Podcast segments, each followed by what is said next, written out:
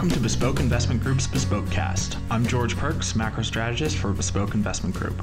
Bespoke Cast features conversations with markets professionals and economists whose views we find interesting or insightful into the world of finance and economics. If you like what you hear today, you can learn more about our firm by visiting our website, bespokepremium.com. Bespoke offers financial market research and insight to investors of all types, ranging from individuals to large institutions. You can follow us on Twitter at Bespoke Invest. If you enjoy Bespokecast, we would also appreciate you reviewing the podcast in the iTunes Store or on your favorite podcast platform. Reviews help us gain visibility and also help us improve the podcast in future episodes. Welcome back to Bespoke Cast. We've taken a little bit of a break to start the summer, but this week we are back with Jim O'Shaughnessy. We are thrilled to have him on, and it's going to be a really fun conversation about his path through the industry, how he built O'Shaughnessy Asset Management, some of the really interesting stuff they've got going on. Uh, so, Jim, thanks so much for ha- for coming on Bespoke Cast with us. Well, thanks for having me, George. I'm delighted to be on. Jim is the founder, chairman, and CIO of O'Shaughnessy Asset Management, uh, which is based out of Stamford, Connecticut. So uh, they run money for folks as well as uh, providing some research solutions, which is one of the new areas we're looking at. Um, we're going to talk about with him in a little bit. But just to get a little bit of background, uh, Jim, you're originally from Minnesota. That's right. Yeah, I grew up in St. Paul, Minnesota. Um, stayed there until about age 31 uh, when I moved uh, to Greenwich, Connecticut, uh, primarily because uh, as my first company, O'Shaughnessy Capital Management, uh, was gaining traction, uh, most of the people who were interested in becoming clients and working with us, et cetera, were here in the East. And uh, you know, I always had from a, a very young age a, a, a lifelong love of New York City. Uh, so it was kind of like two birds, one stone. And my kids were uh, six and three, so did not want to move them after they started uh, their grade school experience. So my son was about to go into the first grade, so we thought, well, this is perfect timing. Before you uh, launched your career in the financial industry, you were at Georgetown University, is that correct? Yeah, I was at the School of Foreign Service at Georgetown, um, and actually would have finished there. Loved the school, uh, loved uh, what I was studying, uh, but uh, fate had other plans. Uh, it uh, put me at a party in St. Paul where I met my wife now of 36 years uh, fell in love pretty quickly and uh, decided to uh, stay and finish at the University of Minnesota so that I could be with her. That's so sweet. I mean, you, you never hear stories like that anymore. My generation, everyone meets on apps, and you know, the, it's the the sort of chance encounter, star-crossed lovers at a party is just that just never happens. So that's such a fun story to hear and um, heartening. Yeah. yeah, and uh, it, it, especially so since you know we're now now we're uh, heading into year 36, so that makes it extra sweet, I think. Well, congratulations on that. Um, so, was there a huge difference in terms of studying economics at the University of Minnesota versus the School of Foreign? Obviously, the School of Foreign Service is, is very much a feeder into the State Department, and it's a slightly different lens from looking at the world compared to what I assume would be sort of freshwater macro at the University of Minnesota. Can you talk a little bit about the contrast between those two different educational programs, both of which are, are, are very well regarded? Yeah, absolutely. Um, so when I was at the School of Foreign Service, I was uh, I had the very fancy uh, major title of uh, International Economics and Business Diplomacy, and and that is hinting at uh, you what you uh, commented about uh, about School of Foreign Service and feeding um, the state and and you know international uh, type careers. When I got to the University of Minnesota, uh, just by happenstance, uh, you know, back in 1980 when I was uh, moving over there, uh, the School of Rational Expectations was was really gaining a foothold in economics.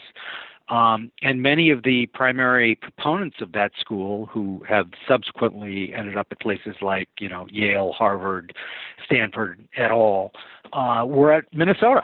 Um, and so uh, I went from uh, a uh, I wouldn't call it loose, but but a a, a more generalist uh, major uh, at uh, Georgetown to uh, much more specific, uh, you know, what I would call hardcore economics at the University of Minnesota.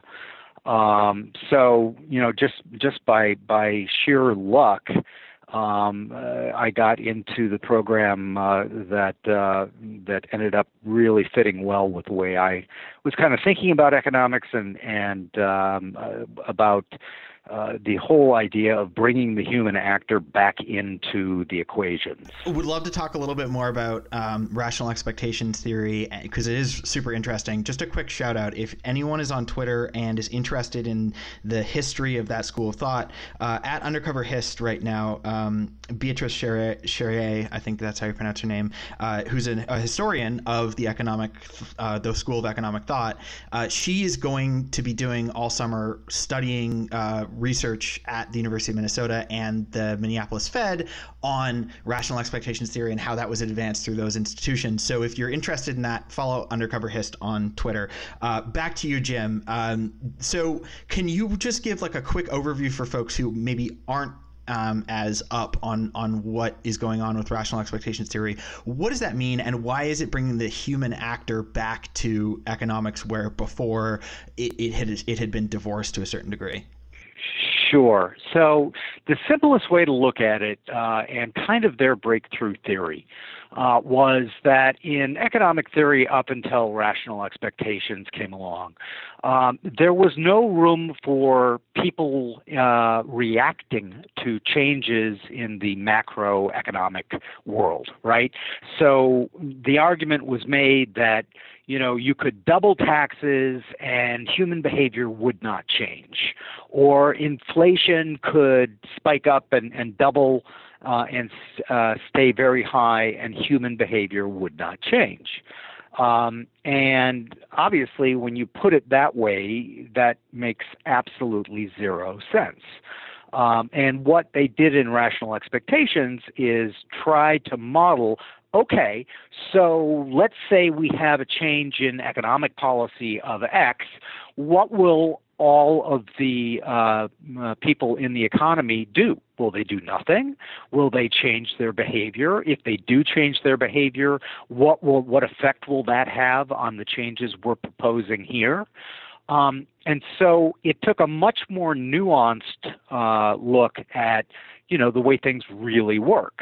Kind of the way behavioral economics for example today is is looking at uh, the way people actually make investment choices as opposed to the way say modern portfolio theory or efficient market theory would have you believe they do. The extreme uh, interpretation of rational expectations would be something like the laffer curve which basically says if you have extremely high taxes you can actually cut tax rates that will um, result in in higher economic growth, which will lead to a higher tax take because of the higher growth than you would if you had you know the the extreme high tax rates. Um, so that very much fed into the supply side discourse of the early 1980s in response to very high inflation in the 1970s, the Volcker Fed hikes, and the very high real interest rates in the early 1980s. So you were sort of in that milieu where that that sort of that sort of thinking um, was moving into the dominant intellectual position. That must have been so interesting to sort of watch in real time.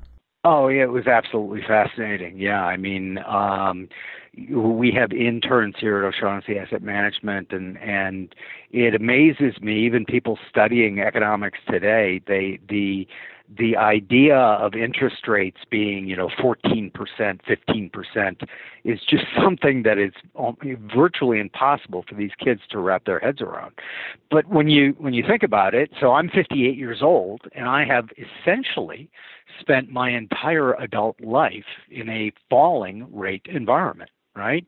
Uh, because Volcker killed the uh, inflation. Yes, he did, but he did it with a nasty recession and uh, very, very high interest rates. So it was a serious shock to the system.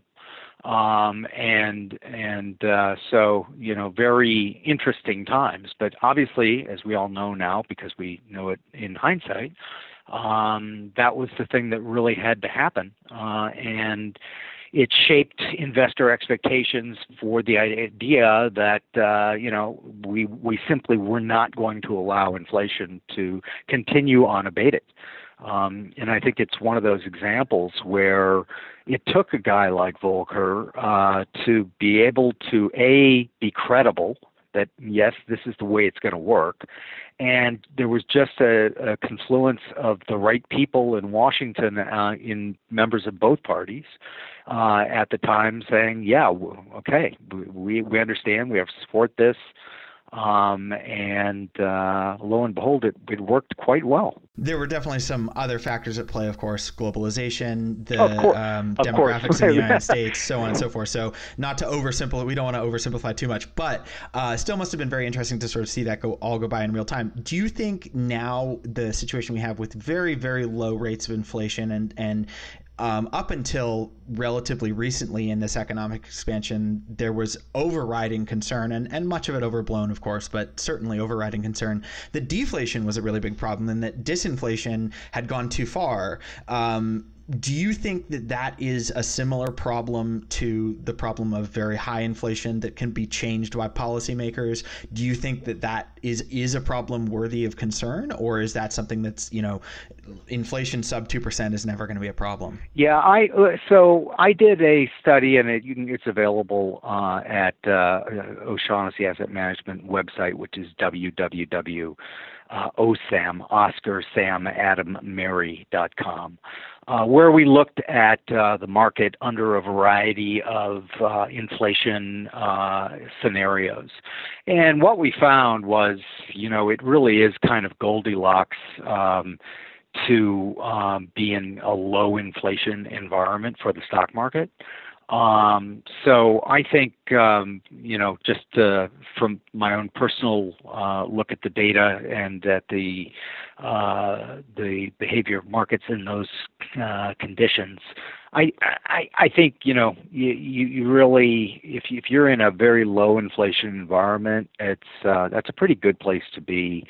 Uh, you know, really, even despite which way rates might be going. Um, uh, and it's and it's significantly a better place to be than in you know high inflation. Um, uh, isn't great, um, but uh, we we've had so little of that other than really the period of the 30s.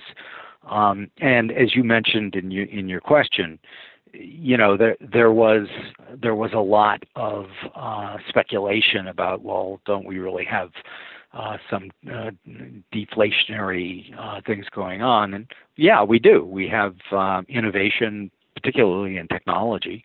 Um, if you look at uh, price patterns, um, you know, quality is increasing dramatically and prices are falling dramatically. Um, and so I think that that is driving a lot uh, of that, you know, at the sort of economic level. But I think those are all very good things for consumers and for people in the economy in general. Your first gig out of college after graduating from the University of Minnesota was in venture capital in, in Minneapolis. Is that correct? Yes, yeah, it was. So, venture capital, I think a lot of people associate with Silicon Valley, early stage tech investing. That's certainly where things are today. Yeah. How is the modern, like, like obviously that's not exactly what you were doing back then. Right. Um, so, can you sort of talk a little bit about what you were doing and how it's different from what people think of when they think of a Silicon Valley VC today? Sure, absolutely. Um, so back then, um, you know, uh, Sands Road and and you know, kind of all of the archetypical things people might think of when they think of VCs. Uh, you know, they weren't they were there, but very few people knew anything about it. Um, so uh, we actually didn't even call it um, uh, venture uh, investing. We called it early stage investing. Um, and uh, really, it would probably be much more analogous to the way we think of angel investors now, um, where uh, you have a group of uh, private individuals, some corporations, uh, et cetera, who are looking for uh, nascent um, enterprises. And the other big difference, of course, was uh, you know they they uh, certainly weren't in technology. Um, they were in a whole variety of different, I guess what you might even call mom and pop or traditional industries. Um, so things like um, uh, things like uh, uh, fashion designers who uh, want to uh, expand their line, uh, things like real estate, smaller real estate development that had kind of an unusual hook, um, that type of thing. So you know, uh, the, it's interesting to me, and your question really brings it out. Uh, the the term of art venture capitalist has has really taken on a completely different meaning um, uh, in today's world um, than than would have properly been what we were doing back in the early 1980s. Uh, but you know, same sort of principle in identifying promising new businesses. Uh, that were in need of capital. Uh, the the structures were very different back then, and um, so you you managed to see a lot of different uh, type deals. Um, interestingly enough, very few, uh, with the exception of one, uh, which was a sign making company um, having to do with anything having to do with technology. Um, and again, it's it's kind of fun to reminisce about this because, you know, back then, uh, the traditional makers of signs were, you know, traditional printers and and uh, mock-ups and all that was done, uh, you know, not by computer. And one of the companies that we invested in uh, was all computerized, and it was like the first go-around where you could come in tell the uh, the uh, person at the company what you know what colors you wanted the sign, what you wanted it to read. They would they would uh, do use the CAD CAM on the computer to show you what the sign would look like. Um, if you approved, they would literally print it for you, um, and so that kind of revolutionized the way that uh, that was being done at the time. But um, very, very different and distinct from what we would classically call venture capital today. And it was during this period that you started to get involved in looking at using data to understand the market and to um, evaluate the the persistence and the effectiveness of different strategies. Um, is is that correct? Yes, it is. So at, at the concurrent with uh, this, uh, with the early stage investing, I was very um, intrigued by public markets, um, and I actually had been my my interest in public markets had predated um, the early stage investing that I did when I got out of college. Um, and um, so my grandfather uh, was an extremely successful oil uh, wildcatter and, and uh, uh, owner. Um, who I'm very proud to say uh, did extremely well and ended up giving away virtually his entire fortune during his own lifetime. Uh, but the portion that he was unable to uh, give away while he lived went into a foundation uh, the O'Shaughnessy Foundation, which still exists uh, today. And uh, as a kid, um, they had all of the quarterly meetings of the foundation's board, which was uh, consisted of my aunts and uncles and my my father. Uh, in St. Paul, and then when I got old enough, I think I might have been 16 or thereabouts, uh, they would invite me to have uh, to the dinner that they always had at uh, my home at the conclusion of the uh, foundation meetings. And you know, as you might guess, in a big Irish family, uh, they are not a bunch of wallflowers and uh, people have very defined points of view about things and and I was fascinated by listening to the conversations uh, and discussions that my father and uncles and aunts would have about the relative merits of uh, you know a particular company as an investment because obviously that was one of the main things that the foundation had to decide was how are they going to invest et cetera which managers were they going to select et cetera. Um, and uh, listening to them, and I believe it was IBM that was being discussed, um, I, it really dawned on me that uh, you know they weren't asking the right questions to my young mind. Uh, it, rather than talk about you know the pluses and minuses of the uh, current CEO of IBM at the time, why aren't you looking at the underlying numbers? Why aren't you looking at what you have to pay for every share of IBM. Is IBM an expensive stock? Is it a cheap stock? You know, all of those questions seem to me to be vastly more important than the personalities involved. So I started um, a small research project at the James J. Hill Research Library in downtown St. Paul.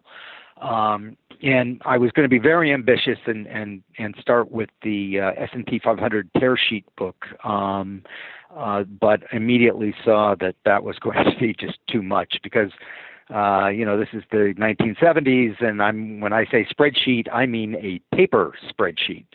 Um, so I decided after finding a book that listed all of the Dow Jones Industrial Average constituents um, throughout history that I, I would rather do that. So I sort of meticulously wrote down each of the 30 members of the Dow uh, for each year, um, and then and then did uh, the highlights. You know, price, PE, dividend yield, all all of the that sort of stuff.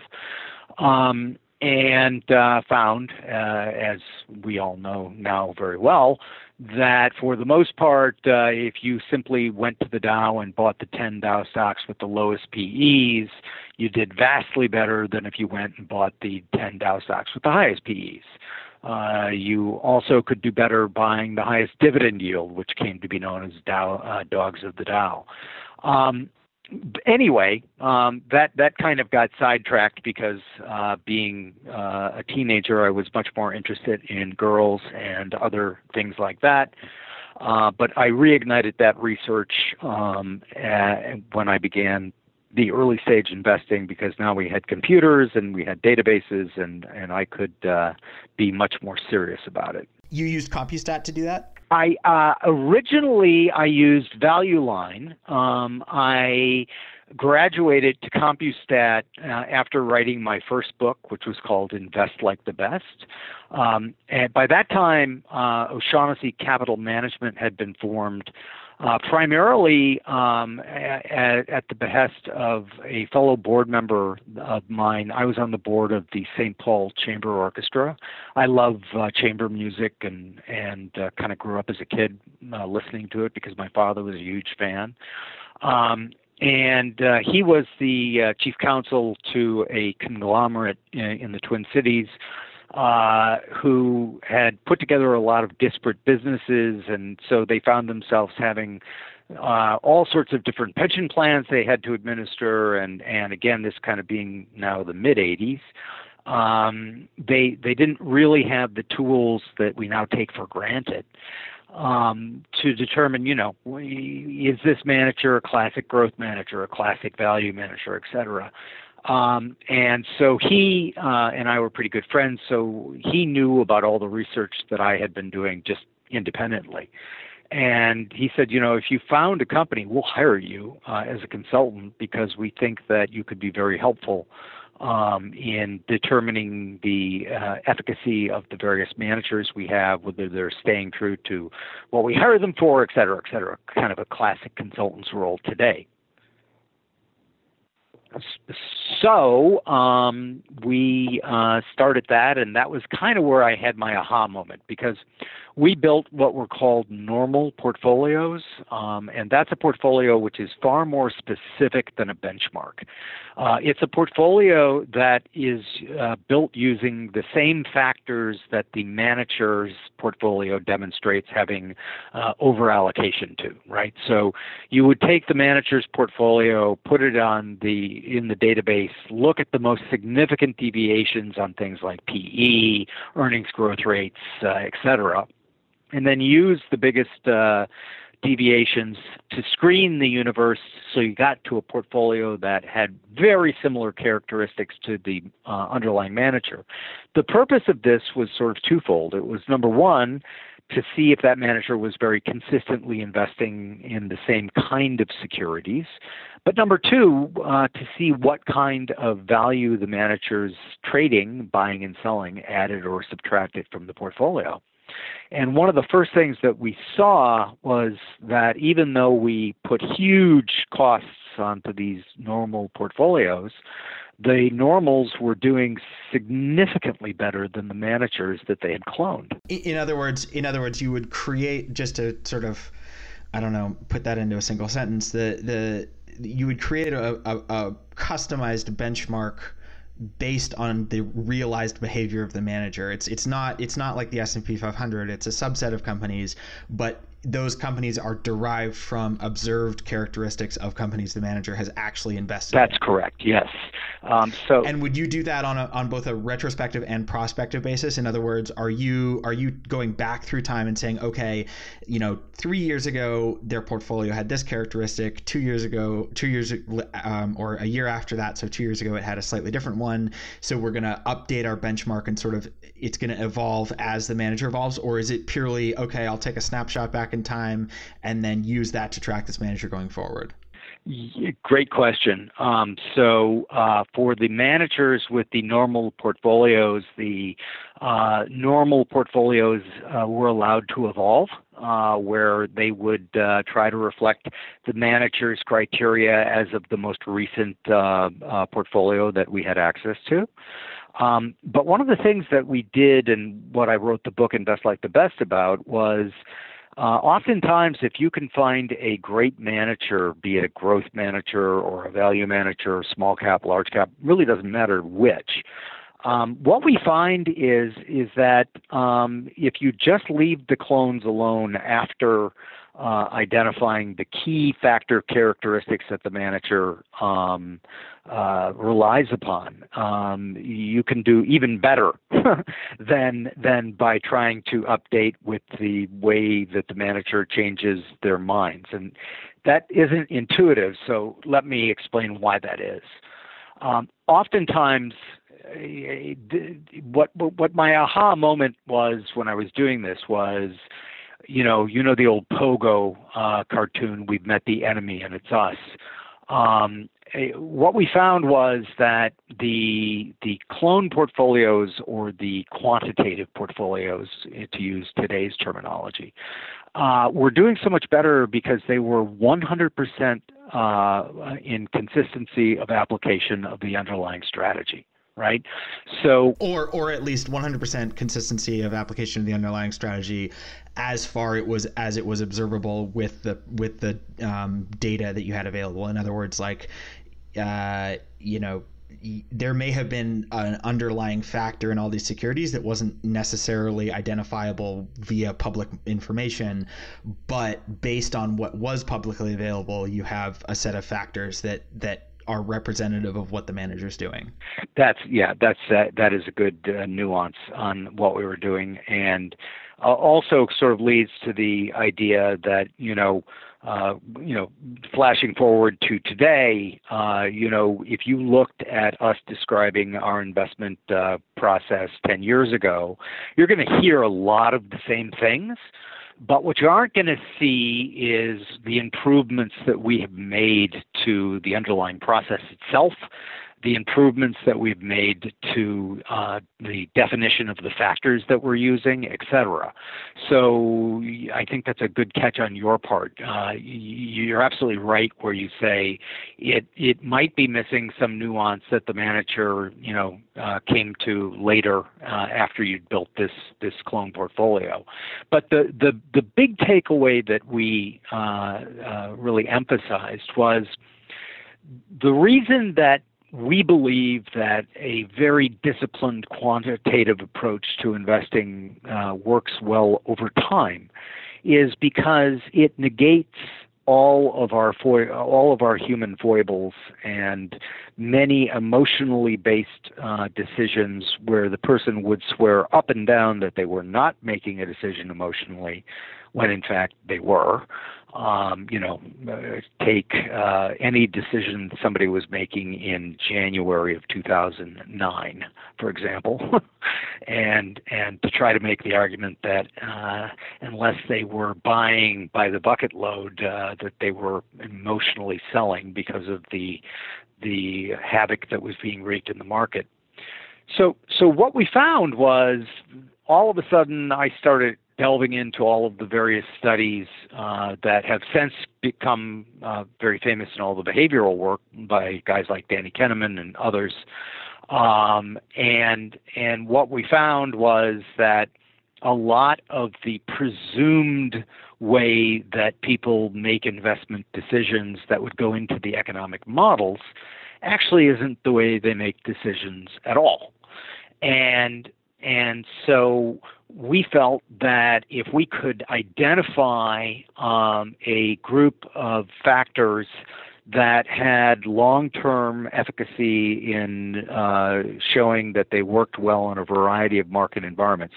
Things like value, things like momentum, things like earnings quality, like financial strength. These are kind of the bedrocks upon which we build most of the portfolios that we manage here at O'Shaughnessy Asset Management. In, in other words, just to inject, sorry, it, that uh, it's not just looking at fundamental data; it's looking at a combination of fundamental data, price data, or or a, a technical indicator, um, and uh, assessments of fundamental data that go beyond simply the value of the security. Like earnings quality is is trying to assess, you know is this going to continue earning and is this generating um, sustainable earnings as opposed to uh, just rapidly growing and it's then going to going to blow out? So um, it's not just as simple as saying okay low pe low price to sales low price to book whatever metric you want to go low debt whatever you want to go by it's also looking at at, at the price action and at the um, underlying uh, quality of the fundamental earnings as well so uh, it, it, yes, that is correct. But it uh, let me let me tell you what we look at when we look at earnings quality. That might help. So we use things like current accruals to assets, change in operating assets, depreciation to capex. Uh, et cetera, and and where that company finds itself in that distribution right? So if companies are are you know monkeying with the books, so to speak, that's going to show up in those that I just listed. Um, you know how they're treating accruals, how they're how they're depreciating uh, assets versus capex, et cetera, and so it, it, it isn't a qualitative assessment uh, assessment on our part. It is rather where do they score in this matrix um, that uh, we run all of the companies through. So um, it is it is still very very highly fundamental in nature uh, in terms of looking at the at the entire balance sheet uh, as opposed to just top or bottom line. Um, and obviously companies can change, right? So um, I think of City uh, Corp uh, during the 07 08 period. Um, one of the things that uh, we found that uh, worked much better for us was running companies through a whole series of these composites that we have developed because it got you out of harm's way a lot of times when, say, just a traditional, let's call it deep value approach would not have done that. So, as an example, um, you know, uh, Citicorp was one of the cheapest stocks in the S&P 500. It had one of the highest dividend yields. Uh, people who weren't looking at things like financial strength or earnings quality might have found that a very attractive purchase. Uh, but because we looked at these other uh, uh, uh, things to, in essence, disqualify, right? Uh, because we often say that the stocks you don't own are almost as important as the ones you do, right? You want to avoid a whole group of stocks that have historically gone on to do very, very poorly. And so, for example, with the Citicorp story, um, even though they scored really well on the value side of things, uh, their financial strength uh, uh, score was in the worst decile, right? So that precluded us from buying that particular name. Um, so I guess the easiest way to describe this is it is all still heavily weighted to uh, to fundamental data. Uh, the only price data that we would take into account would be where we use momentum, um, and uh, there we are using momentum not just straight up six month or 12 month or nine month. We use a blended average of momentum plus we bring in to account the volatility of the stock because what we found is that stocks that have lower volatility and high momentum tend to perform much better than stocks that have super high volatility and high momentum. Um, but most of this, uh, that what we do and and uh, the the way we build the various portfolios, um, if if you know there's a like-minded individual listening to this podcast, you know they can take what works on Wall Street, the fourth edition, out of the library and and you know get a very very good sense and uh, easy uh, description of how they too could build these types of uh, uh factors to to look at the securities uh, in a much different way. When you say that, it's interesting you say that because um, this approach you're describing so whether it's the normal more excuse me the normal portfolios whether it's ranking by a huge number of different attributes um, across the available set of stocks called the S&P 500 um, this all sounds quite data intensive, um, but you know, I'm sort of thinking of you back in in Minneapolis in the public library looking up uh, Dow stocks. Back then, information was less available, so you know, you could you didn't have to be as comprehensive as you do today to, to find gems. Um, and yet today information is still relatively available. I mean, it's easier to look up um, all this different data if you have, for instance, a Bloomberg terminal.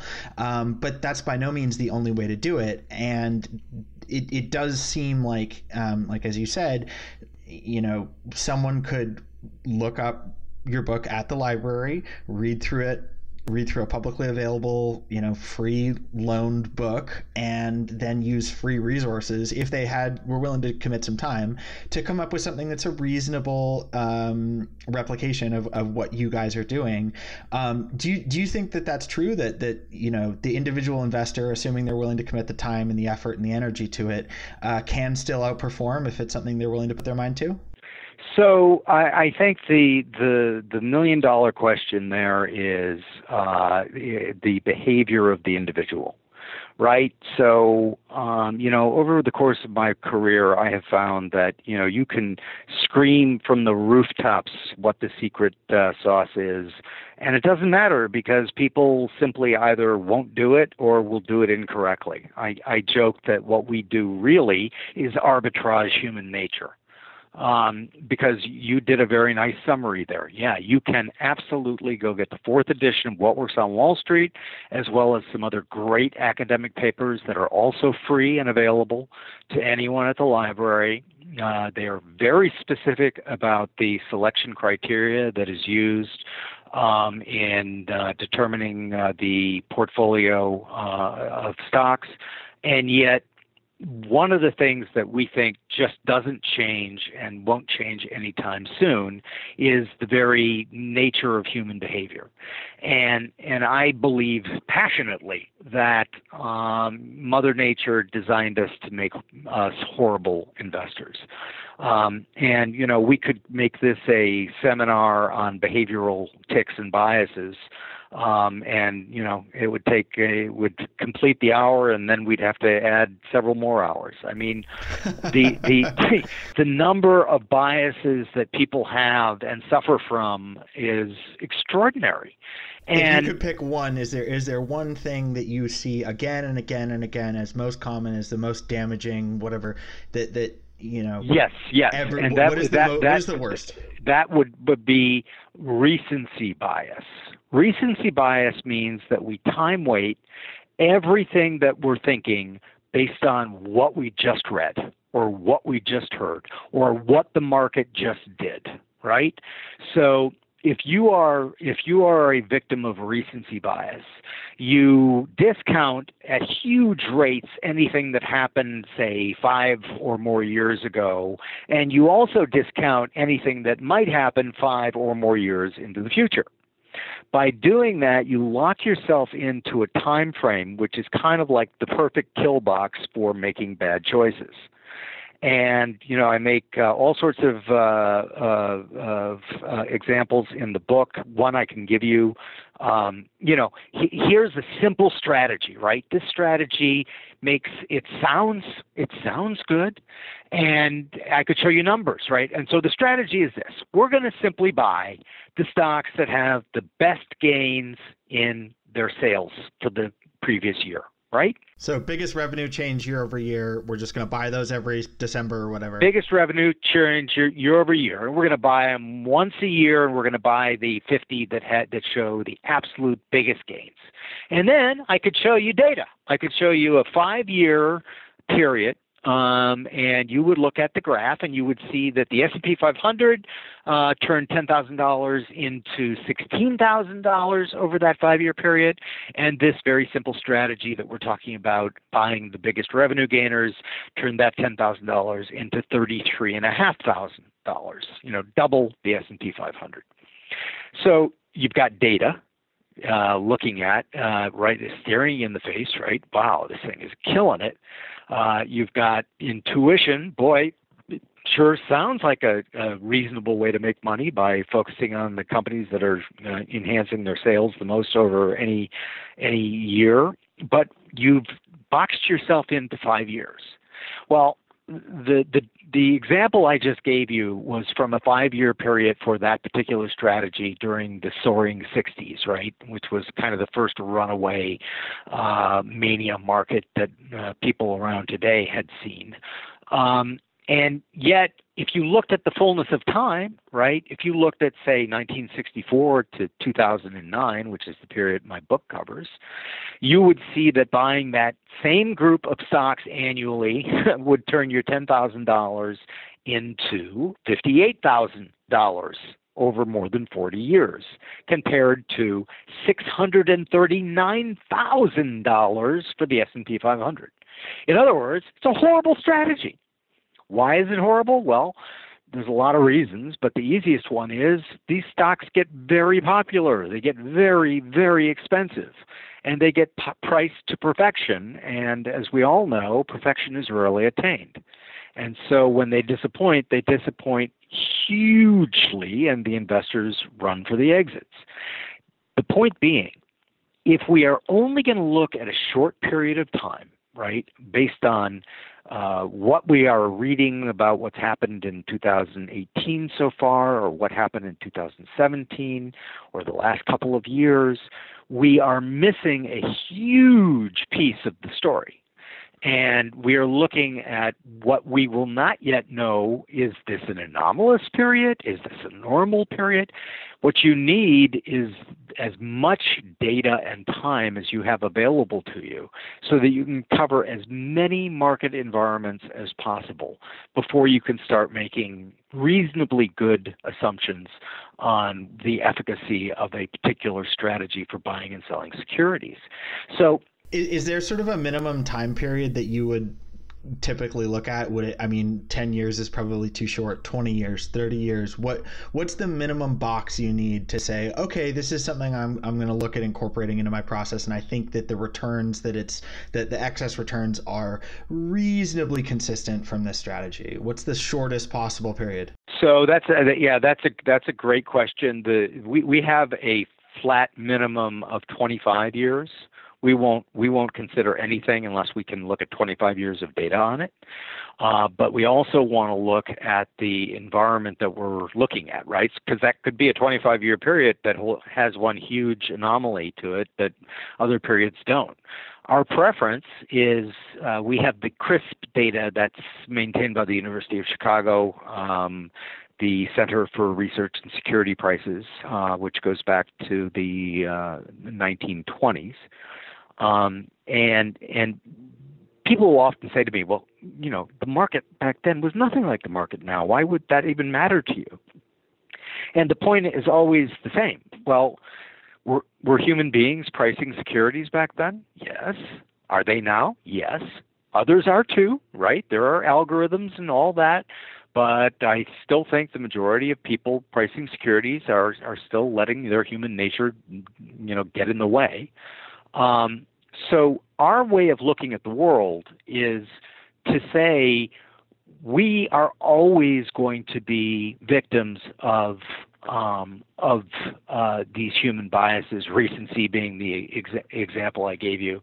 You know, Danny Kahneman had a, a great quote, which he called them cognitive illusions. And, and he said, like visual illusions, the mistakes of intuitive reasoning are not easily eliminated, you know? And it's like if we're in the desert together and we're both dying of thirst, and we both look up and see an oasis, we're we both see that oasis. There could be a dispassionate guy in a white coat in a nice air conditioned truck right next to us saying, Oh, yeah, there's no oasis, guys. You're seeing that because you're dying. and uh, him telling us that wouldn't change what we saw. We'd still see that water. And, and that led to a really interesting study um, that uh, the name of the study is Why Do Individuals Exhibit Investment Biases? Um, and you can find a copy of it at our website, OSAM, um, in uh, materials associated with a Google talk that I gave. But the, the so what for our listeners today is that what these guys did was look at identical twins and in Sweden and it being Sweden, they keep records on everything, unlike here, and so they could look at kind of the complete investment uh, history of these identical twins. And and the, the the the the lead line is that basically they came to the conclusion that 45 percent of these investment biases were genetic.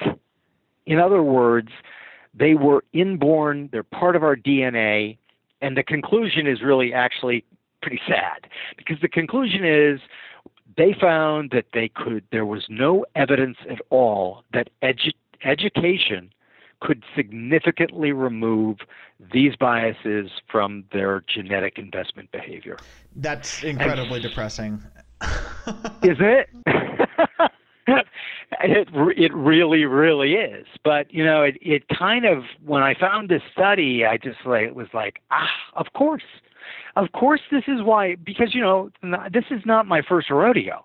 I've been talking about this for 30 years. I've been talking to people since i was in my mid 20s and i'm 58 now and and i never shut up. I'm a classic irishman. And and you can tell people until you are blue in the face that they are facing all of these biases. And here's the thing that's fascinating. What I have found is that is that uh, no matter how smart the person that is listening and reading and seeing all of this data, what they do, there's a little trick in the brain that is uh, really interesting. They will read it and they'll believe that it applies to you, but not to them. So they'll say, oh, well, George and Jim, yeah, of course, those guys those guys are going to have recency bias and hindsight bias, and you know, halo effect, let the halo effect uh, uh, make them uh, choose one party over another. But I, I would never do that. It's like that famous statistic where like seventy percent of people think that they're better than a better driver than most other people on the road. It's like no, that exactly, that and it's, it, George, it's worse. It's actually worse than that. Yeah. When they do that and they say, you know, there are ten categories, right, and there are all 10% apiece. The category one is the 10% of drivers who are the best. Category 10 is the category of drivers who are the worst. Where do you fall? Well, most people put themselves either in the top 10% of drivers, but the more modest types put themselves in the second 20%. And hmm. nobody's picking below the, the, the median. Nobody's picking the other eight. And anyone who's even had an introduction to elementary statistical analysis knows that this is impossible. I mean, it's like the old joke uh, from Lake Wobegon, where everyone is above average. Right. it doesn't work that way. And yet, our brains have these really clever kind of way, sleight of hand or sleight of brain that that allows us to see it in others, right? So another really interesting thing is we are pretty good at judging odds as long as it's not about ourselves. Right. And and so what people will say is they'll say, okay, so George and Jim are going into this business. It's a restaurant business, and the location that they've picked has uh, uh, seen five failed restaurants over the last ten years. They're not going to do so well. Do you guys think George? Yeah. Do you guys think George and Jim are going to do well? Everyone's going to go, no way. The minute it becomes them, oh, I'm going to oh, crush it. It's going to be great. It's going to be the new hot ex- spot in town. Ex- exactly, and that's what fascinates. In hearing all this sort of um, almost condemnation of individual decision making, right? Like like people are not rational. People can't get it through their thick head what they're supposed to do. I mean, you know, like uh, to be extremely blunt about it. Uh, does that make you reconsider at all your the the where we started this conversation with rational expectations theory and a school of economic thought based on the idea that human beings are rational and have good foresight about the future and will behave accordingly? So that's a great question, and and my answer is yeah, it did change the way that I thought about rational expectations. Uh, it, it it does not change my belief that I look at as kind of a bedrock belief of rational expectations, and that is the simple premise that if you change economic policy dramatically, people are going to change the way they behave, right? That, you can that, sort of separate that from expectations into rational response, right? Like ab- that's absolutely that's absolutely. a little bit. You know, there's a distinction between, um, you know, people will behave differently under different tax regimes, and oh well, as soon as you raise tax rate or lower tax rates and increase the deficit, then that means that people will automatically discount higher tax rates in the future because the deficit has to close at some point, right? Because they're super rational and can do all the calculations. It's like mm, that's a little bit of a different mm. question from it, okay, they're going to spend less if you if you tax them more or something like that. Exactly, exactly. As long as you're keeping your, uh, as long as you're keeping the the the parts of the theory that you know are reasonable, like we've just discussed, um, you you still have a lot of room left over for the way. Okay, so yeah, people will change their behaviors if you do radical policy change at the governmental level. Um, now we get the interesting and fun task of figuring out well how are they going to change. Um, and you know, then that brings me on the investing side kind of back full circle, right? To okay, we we know about these biases, we know about the the um, the power of dispassionate decision making based on you know uh, decades and decades of data, right? Um, and does that mean we get them all right? No, absolutely not. In fact, we, we go into every portfolio we create with a presumed error factor. And that's this notion of base rates, right? We look at how often on all rolling one, three, five, seven, 10, 15, 20 year periods, our strategy, both in real time and, and the test, uh, beat its underlying benchmark and by what magnitude. Um, so we know that as time increases, the batting average goes up, as you would expect, right? Because things are are less, uh, uh, it's it's more signal and less noise as you elongate your time horizon. Um, and you know, really, it's you can break it down to some pretty simple concepts.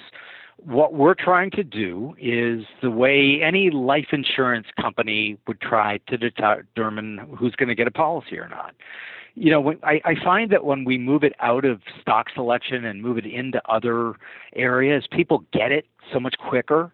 So, an example I gave at my Google talk, which I'll give here, and that is, you know, hey, there is a food truck uh, that I really like, and I think that uh, you, uh, George, and me, we should we should go half and half and, and buy this place and and we go out and we ask uh, the owner, okay, so how much how much did revenue did you have last year? And he says, well, I, I had a hundred thousand in revenue. We, okay, interesting, that's great. Um, we'd like to buy the food truck. How much do you want for it? And he looks at us and he goes, I love my location. I love my food. Uh, I'll sell it to you, but only for $10 million well, you and I are going to look. You and I are going to look at each other and say, "This guy is absolutely out of his mind. There is no way in hell that we could ever make a profit if we gave him that amount of money for that particular revenue stream."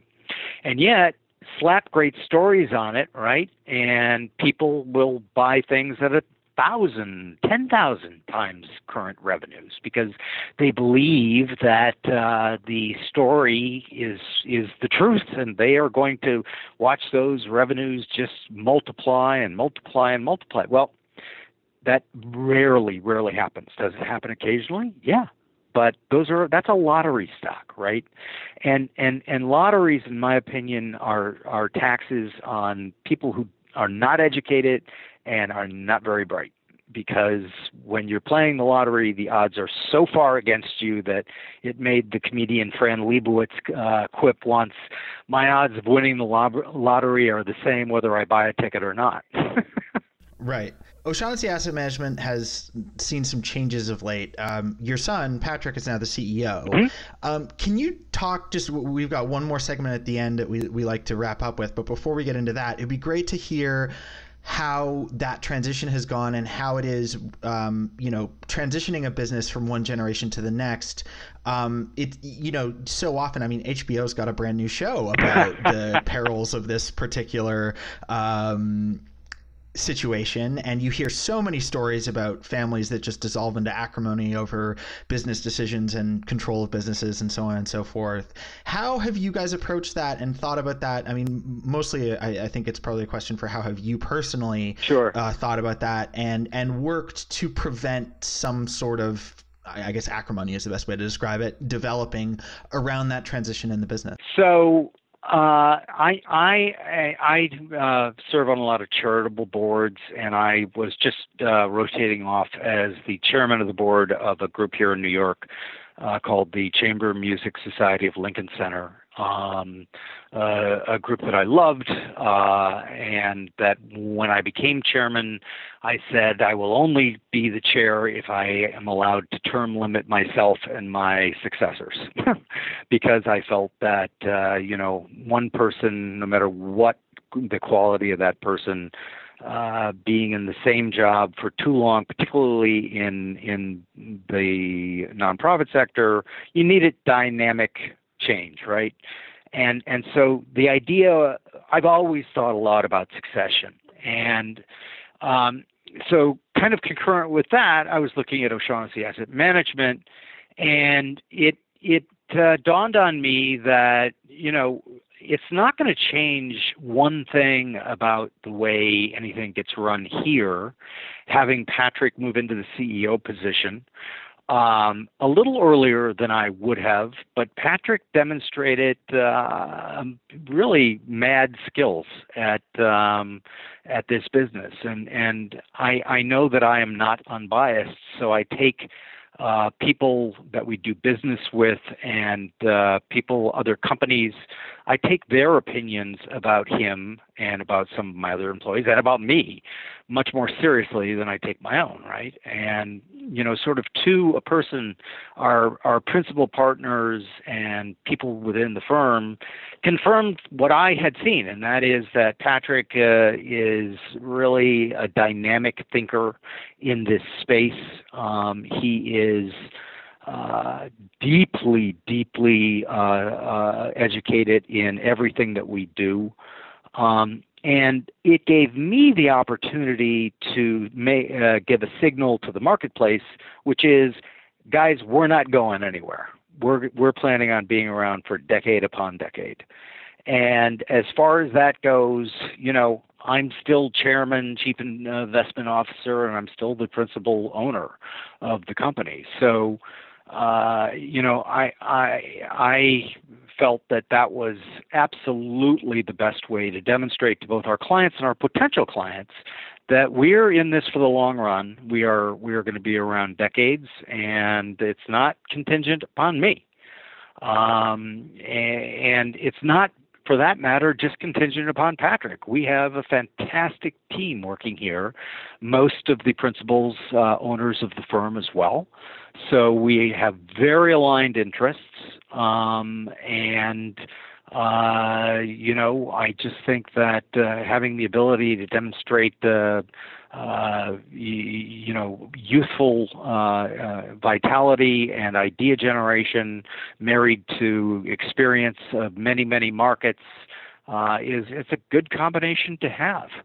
And would it would it be uh, oversimplifying to say that for you the motivation to to leave a, a, positive legacy sort of was was really important to you, and that's what sort of allowed you to say, okay, I need to start pulling back a little bit and transitioning a little bit. Not entirely, obviously, as you pointed out, you're still the owner and principal operator, but you know the desire to be to have confidence from your clients and from the marketplace that was very important and to do that shifting the business, beginning to shift the business towards Patrick was was the right way to do it. I think so. Yes, I think that you know I'll, I'll take a page out of my grandfather's book, and I'll probably never retire. Um, and um, so I thought, well, that's the case. Um, let's let's let our clients, let's let our prospective uh, clients, let's let everyone that works with us understand O'Shaughnessy Asset Management is going to be a very long-term company. We are committed to long-term goals, and so it fits very nicely with our message, I think.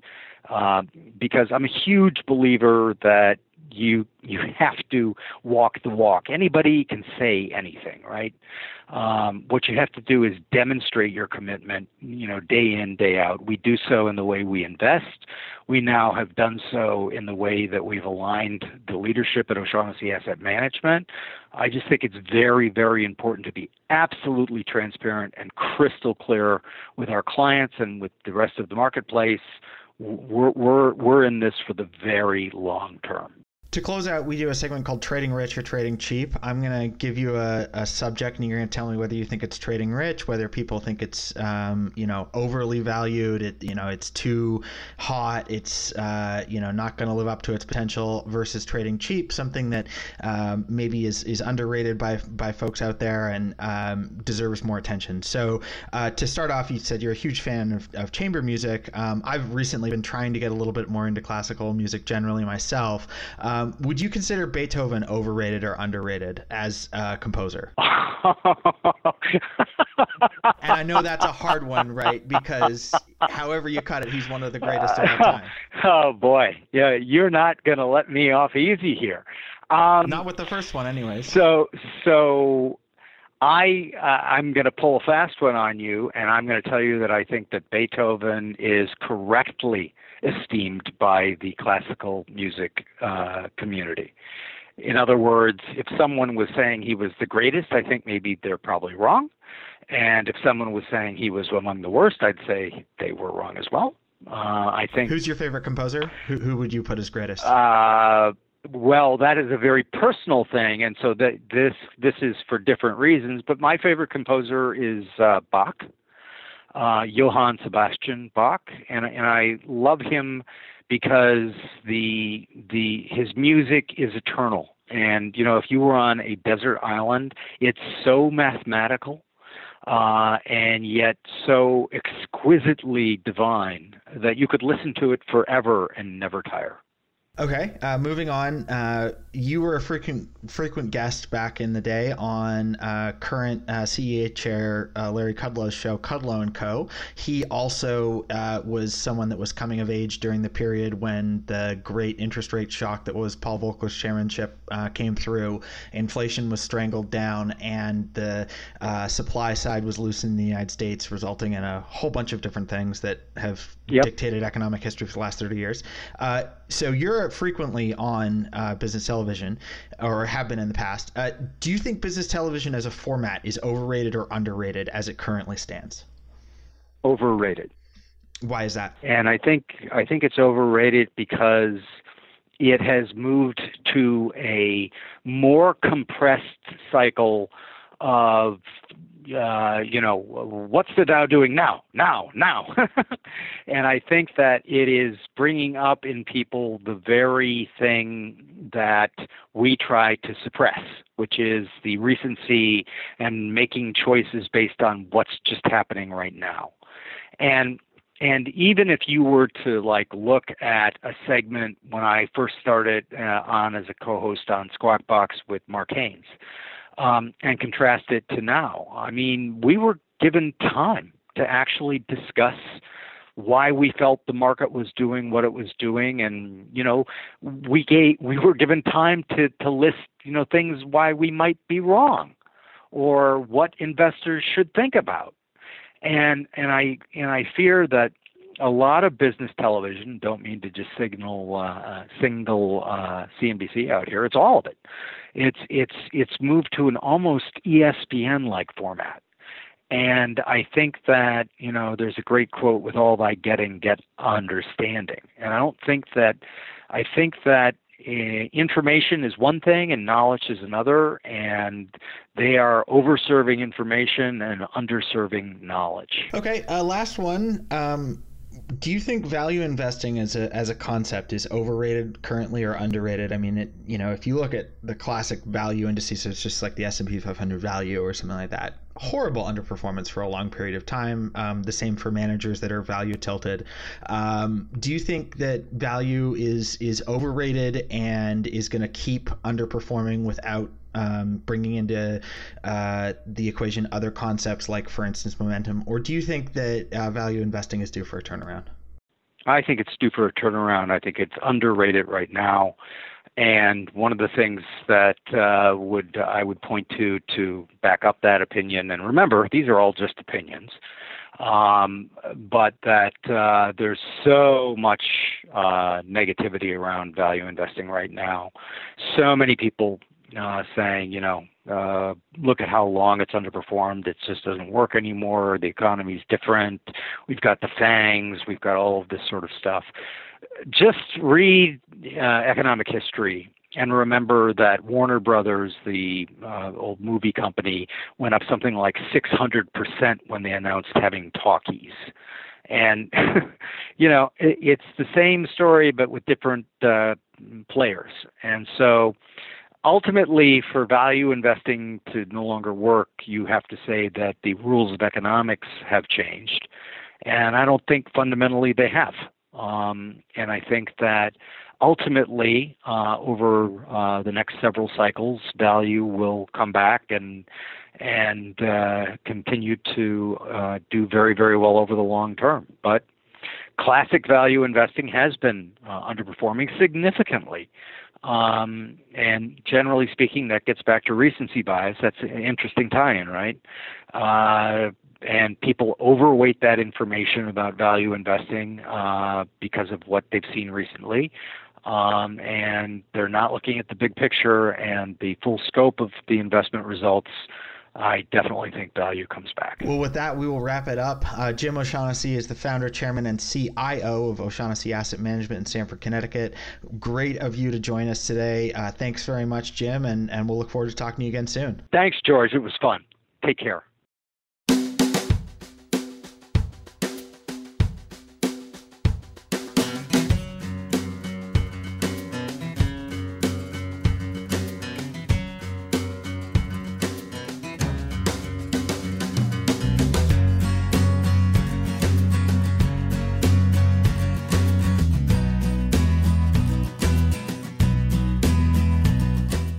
Joining us this week on the Bespoke Cast. Once again, I'm Bespoke Investment Group's macro strategist, George Pearkes. If you enjoy Bespoke Cast, please consider reviewing the podcast in the iTunes Store or on your favorite podcast platform.